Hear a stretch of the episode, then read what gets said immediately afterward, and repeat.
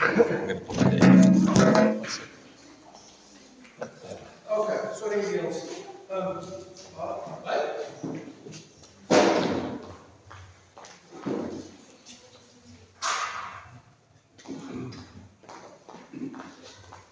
Sorry.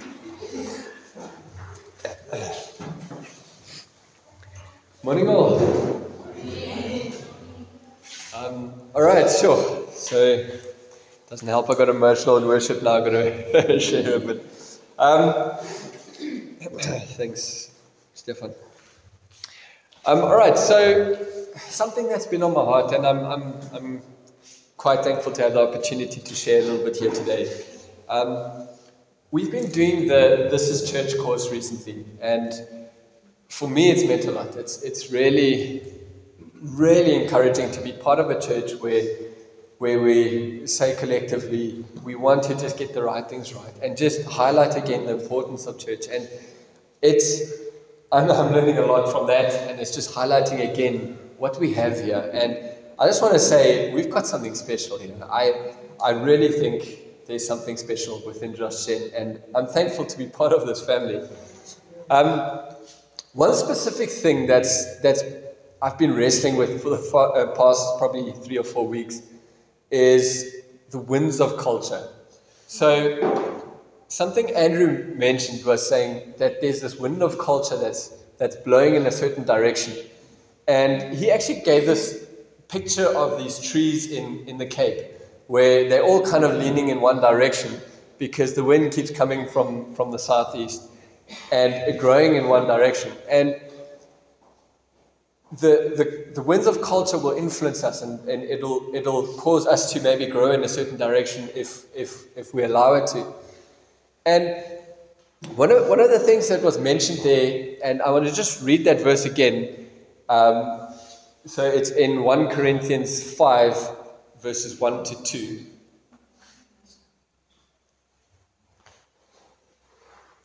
So this is now, now Paul speaking to the church of Corinth. He says, It's actually reported that there's sexual immorality among you, and the, the kind that is not tolerated even among pagans.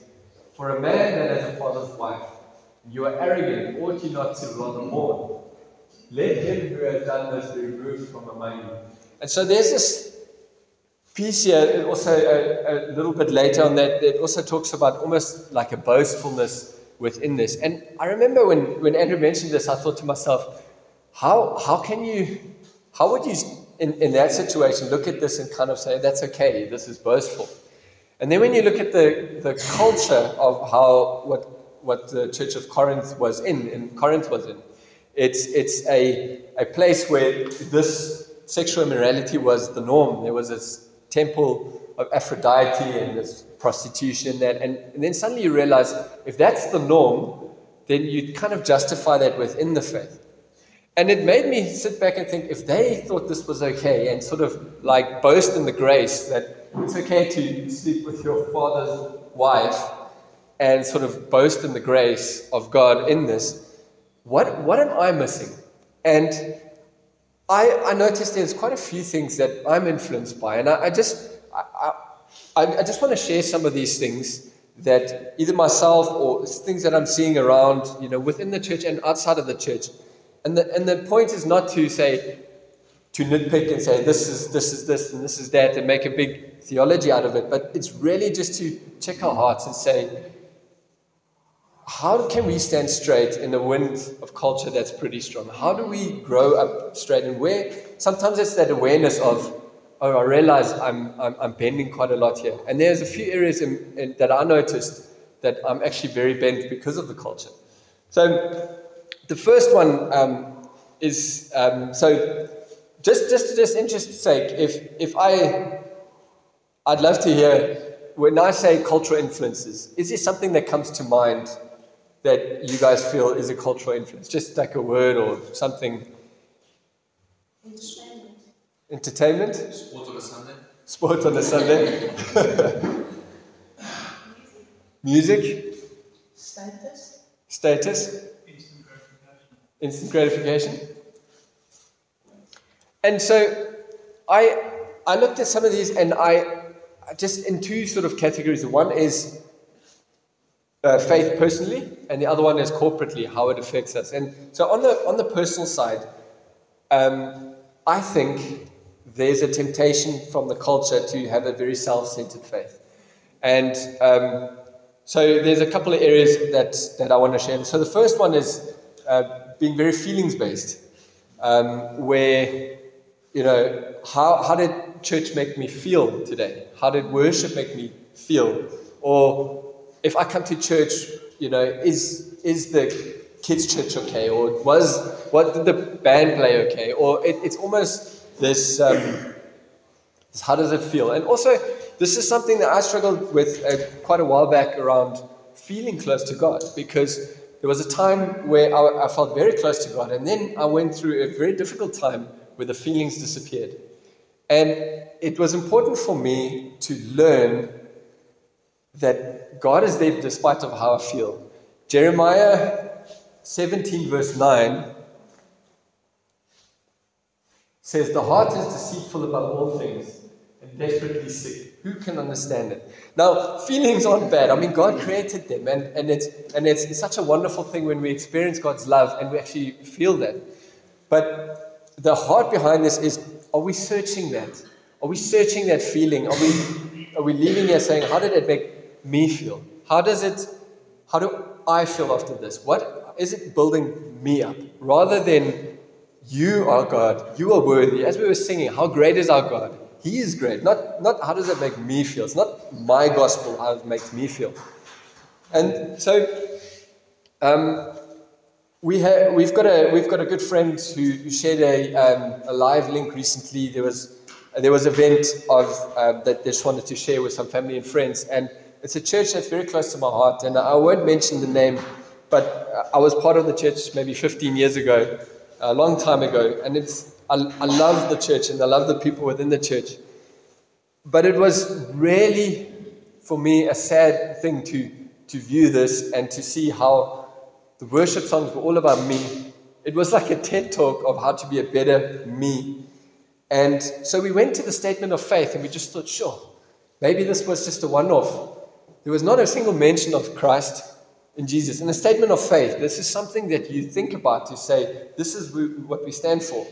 But there were wonderful things like we are city changers, we are people to make a difference. It was almost this we have this purpose, but there's nothing about Christ. There's nothing about. Um, it was, and and, and it, it, it, it, was a scary realization of. Um, I don't remember it being like that. Maybe it was like that, and I was bending with the culture, but or it slid like that through the influence of culture.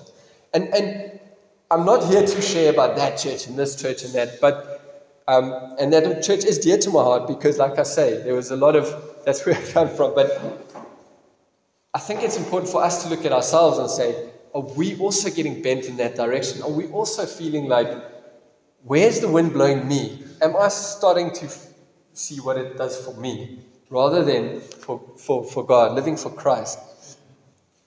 Now, the other thing is busyness of life.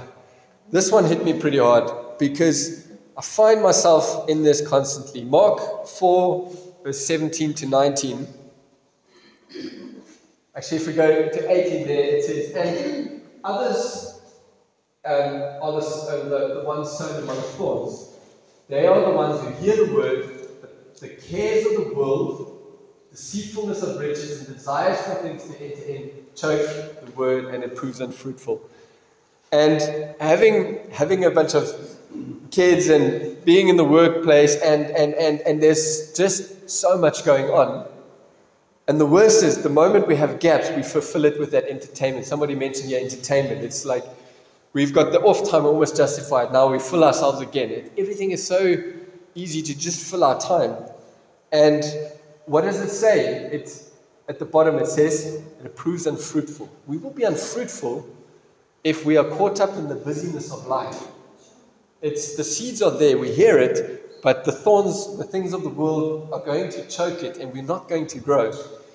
And so this this is one that's yeah, got a deep conviction for me because I, I find myself in a good space and before I know it, the busyness of life has just derailed me again. The third thing is transactional gain. Now, I, it's, I, I don't know how to put it in better words. I, I couldn't find the right word to describe this, but it's a view that what do I get from my faith with Christ? What, what is in it for me? And I know the first things that may pop up was, is financial prosperity. There's a prosperity teaching, um, or, or health. Maybe, you know, let's name and claim it's, it's, it's there for me. It's, it, but it's not, I just want to, to make sure it's not, a, it's not a thing of saying God's not a provider. He certainly is. It's, it's not to say God doesn't heal. He certainly does. And he's, he's healed. There's a lot of healings in the, in the Bible. There's a lot we, that we see within the church as well. It's the heart posture behind it. Do I say, Lord, I'm coming to you because I want to be healed? Or like Mike Davies was saying about the hope, to say, Lord, in my sickness, in my health, you are the Lord. I will follow you in the sickness, I will follow you in the health. I will follow you when there's lack, and I will follow you when there's plenty. And I think that that's a subtle heart difference. I, I, I don't want to make it sound like, no, let's throw those things out. God is a provider, and we've seen that. You know, sometimes when we're really desperate and we ask, and He comes through financially, He comes through in, in, in, in terms of healings. But sometimes He also doesn't, and we've got to endure, and we endure together. And um, our heart posture is, You are, you are our God, regardless. That will not dictate. It's not about me again. It's not that self centered view of, of uh, what, what do I get out of it. The third bit of from the from the transactional gain in a way, what you know, what do I get from it? it, is an interesting one um, that I'd never thought of that that I, I just realized. So it's it's almost a sense of justice, and and maybe it doesn't affect everybody. I've I've seen it uh, within my own heart, and I've I've seen it with uh, some some people around where there's this thought that I've been treated unjustly, God will restore where it's been unjustly. So whether it's um, I will keep keep firm to the faith, and God will make right the wrongs that were done. And I, I, I don't think I don't I, I think that's not good because what we're saying is we, we want to almost say God will vindicate in this world, God will vindicate us in this life. But what about the martyrs who, who I mean, who die for their faith? There's no vindication for them in this life, you know, or, or those who are thrown in prison for his name's sake and maybe die in prison.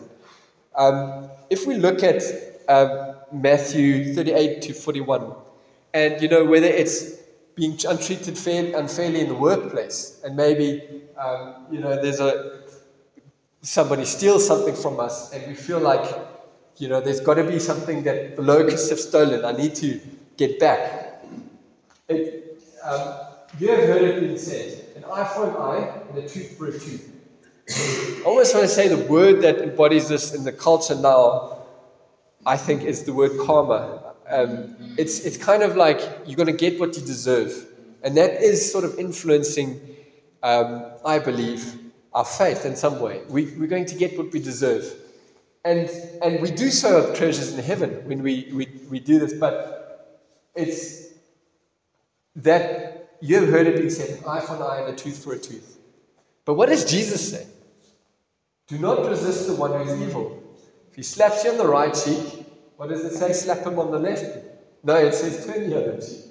And it says, it's, it's not saying that ask me and I will make right and slap get somebody else to slap him on the cheek. It, it's a, a, sense of he's going to get away with injustice. It's, it's, it's not ours to seek the justice in this life, in that sense. Anyone wants to see you, I, and I want to paraphrase here if anyone wants to unjustly see you um, and take away your tuning, let him have a cloak as well. Anyone forces you to go one mile, go with him two miles. There's something about God's kingdom saying it's not about justice. It's not about, like the world would call it, karma, that we need to right the wrongs and you deserve a certain thing and a good person, you're going to get what you deserve. Sometimes we may look at this life and say, sure, somebody who lived faithfully is going to suffer till the end.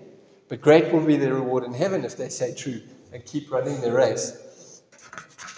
And, and the, so, um, And I think why this is this is important as well, especially for us to realize that is I believe it it opens the door for disappointment in Christ. And if this is the gospel we're bringing to people to say, oh, God will bless you if you if you just trust in Him. God will heal you if you just God will this, God will that. And it, we, we set a precedent that He's going to do something for you if you believe in Him.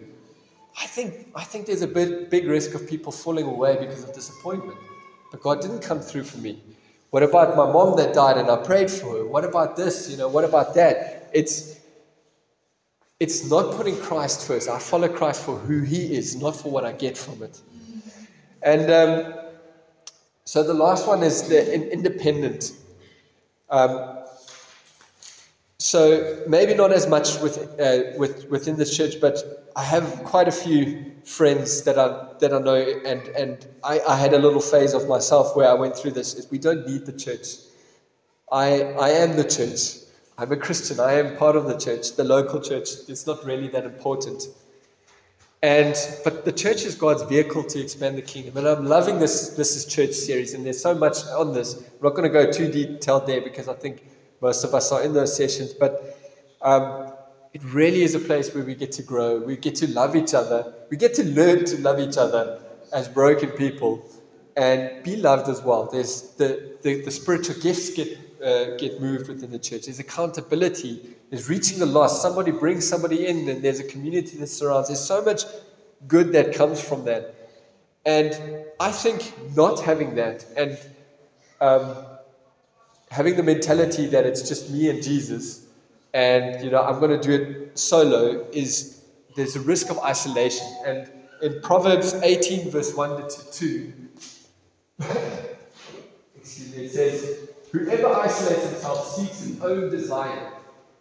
He breaks out against all sound judgment. The fool takes no pleasure in understanding, but only expressing his own opinion.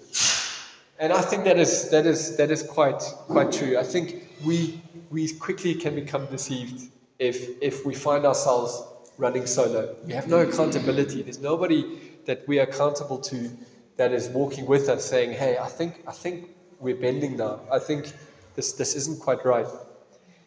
Um, I have a I have a very close friend who um, who I think about eight to ten years ago or so, I was I was in a workplace where I was struggling with a lot of guys were were hammering me about um, you know the Big Bang and things like that, evolution, and I was I was the only Christian in the workplace at that stage, and being fairly, you know, I felt mobbed in some way, like these guys ganged up on me a little bit around the coffee times, I, I started losing a lot of confidence in, in the word and a lot of confidence in Christianity. And I, I, I remember feeling um, silly for believing this, almost like, and I remember a good friend of mine who was, who had a lot of the answers to the questions I had and these things. And he gave me that faith again to say, oh, wait, hang on, there's a lot of evidence to point that Jesus is true. And it just gave me that confidence again to stand up and say,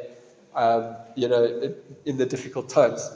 But unfortunately, this friend, so he's, he's, a friend close to my heart as well, also off doesn't do church. You know, I think he got offended with the church at some point, and he has sees it a certain way. He doesn't see it anywhere being played out that way, so he's running solo. And I saw him again after not having seen him for a few years, and it was sad for me to see how cold he had grown towards his faith you know, the conversations were all about career and where he's going and what, and then, you know, conversations about God just kind of simmered out, and there was no love or no passion. And, and I realized that the isolation for so long had actually grown, grown and made his heart grow cold.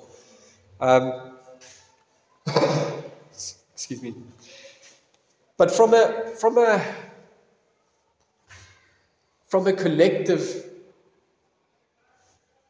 like that that's a faith of how, how is culture bending me in terms of my faith and how I see God and how do I do I look at Christ and say you are all regardless or is it what what do I get from it? How do I feel? But there's also a collective thing and um, I I've labeled it as there's this inclusive or accommodating sort of wind that's blowing.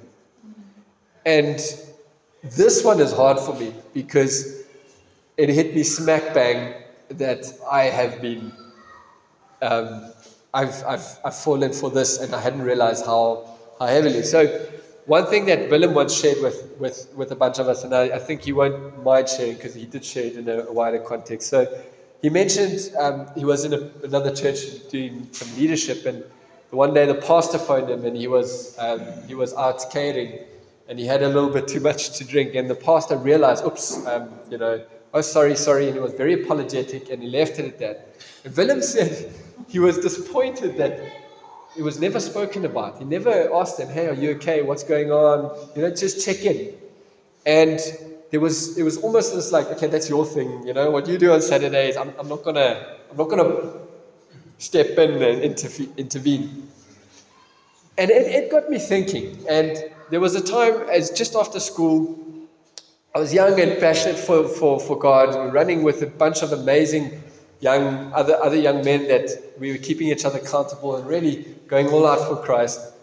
And one of the things that we held each other accountable for, and we really believed it was, um, you know, our uh, sexual purity before, before marriage. And we, we would, you know, keep each other accountable daily to say, how's it going? Especially, you know, when the guys got the girlfriends and things. And, and it was really a blessing. What, and what I mean with that is, uh, why I'm bringing this up is it was such a strong conviction for us that it's important to share this, to check in with each other.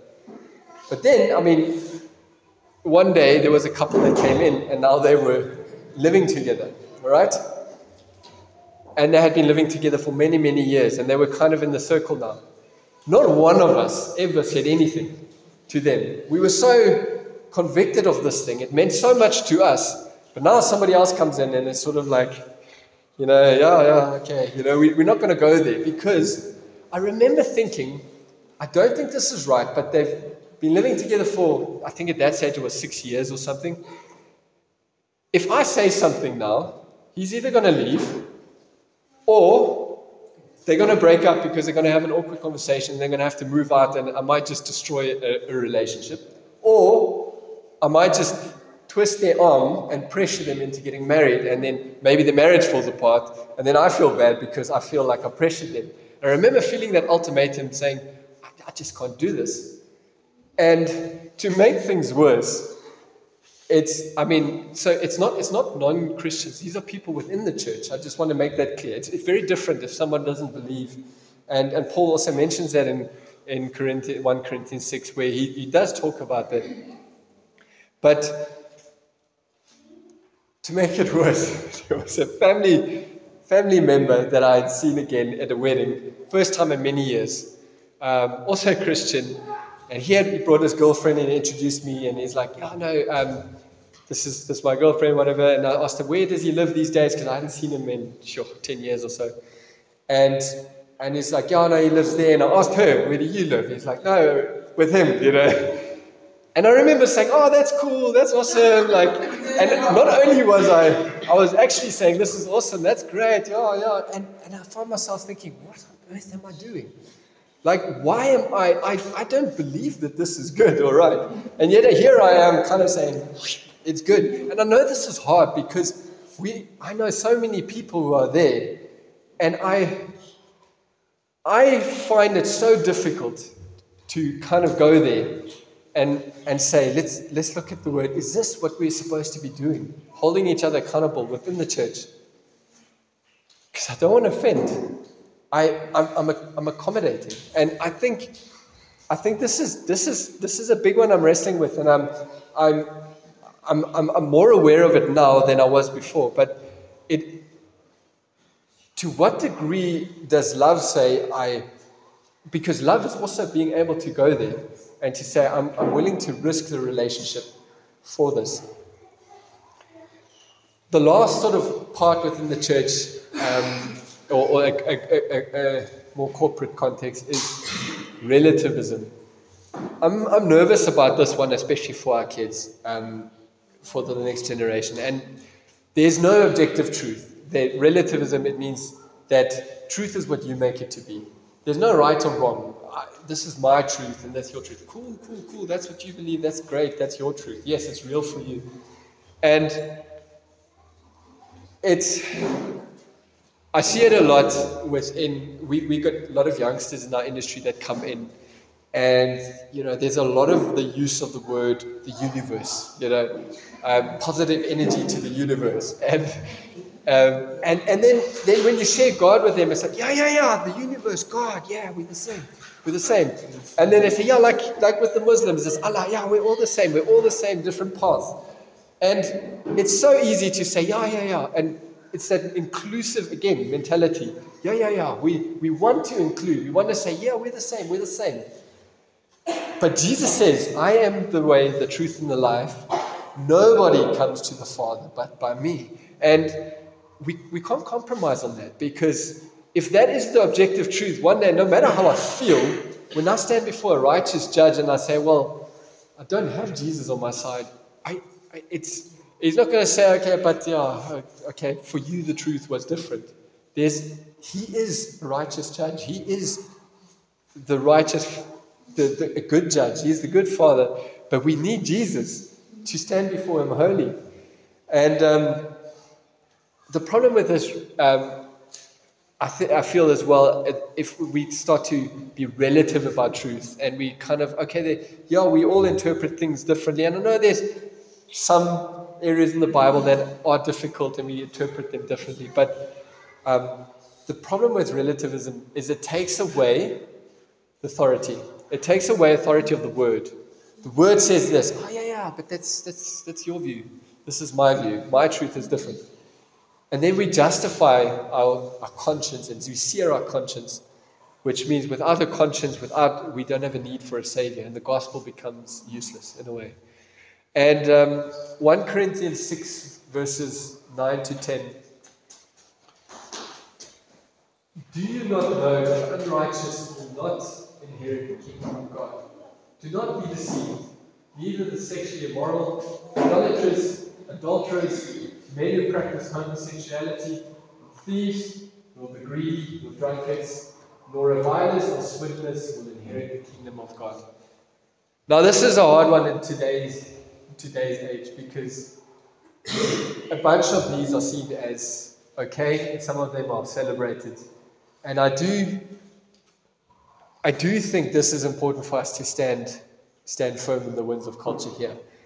And it, it may cost us more than we would like to at some stage.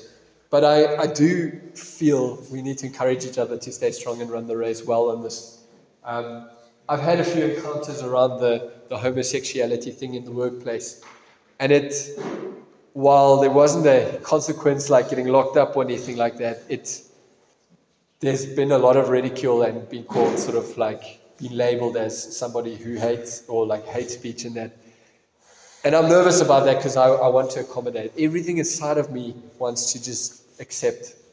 But we need, we need each other to, to, stand, to stand firm and say, what is right, what is good, and where do we stand? Because when you stand straight and everyone else is bending, that person standing straight will stand out. And it will draw people towards us. We'll be like a light on a hill that, that's not hidden. But it will also draw attention uh, from people who may want to do harm. And I just, I just want to encourage.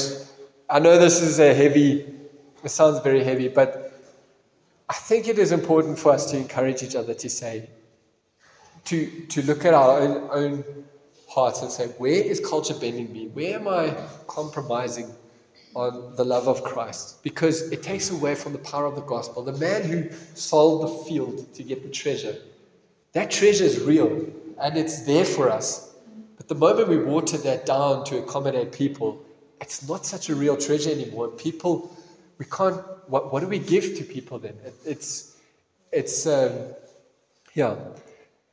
So, um, yeah, I, I think I'd like to end it off there. Just if, if we can just close our eyes and, and just just just pray. Yeah. So, Lord. Um, Thank you for your word. Thank you for, for the church. thank you for family. Thank you for, for your Holy Spirit. Without your Holy Spirit, we would be lost. Thank you that you teach, you guide, you convict.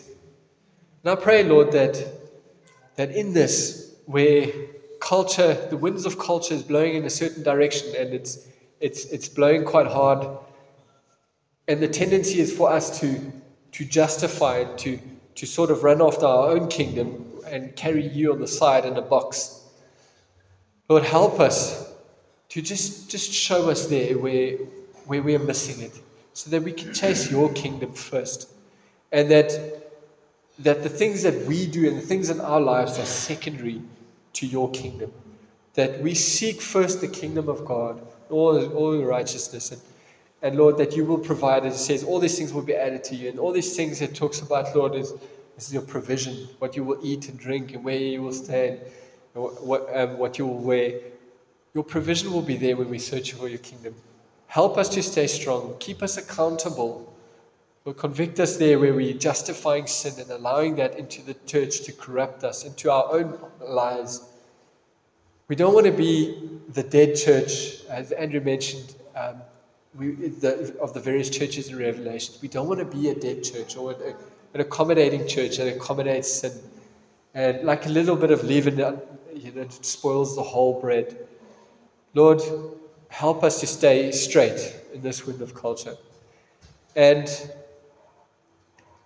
thank you, thank you for for just Josh Gen, our local church. Thank you that um, that we are getting together and just re looking at what, what church is and just, just making sure we're on the same page so that we are not deceived, that we are not led astray. Um, I'm thankful to be part of this, and I pray that you will continue to lead us as a church as a whole, lead us individually day to day, and, um, and help us to identify where we've been tainted by the, through the lens of culture. Amen. Thanks. all. I, I, I think for me, I think this is one of the important ones to take with into our com groups and our small groups, and just if I can encourage at some stage, you know, whether it's just with somebody you trust or a friend, and just just have a think about where where you feel that culture has influenced your walk with Christ, and hold that accountability with someone and say, I feel I'm bending in this regard, and I'd like to straighten up again.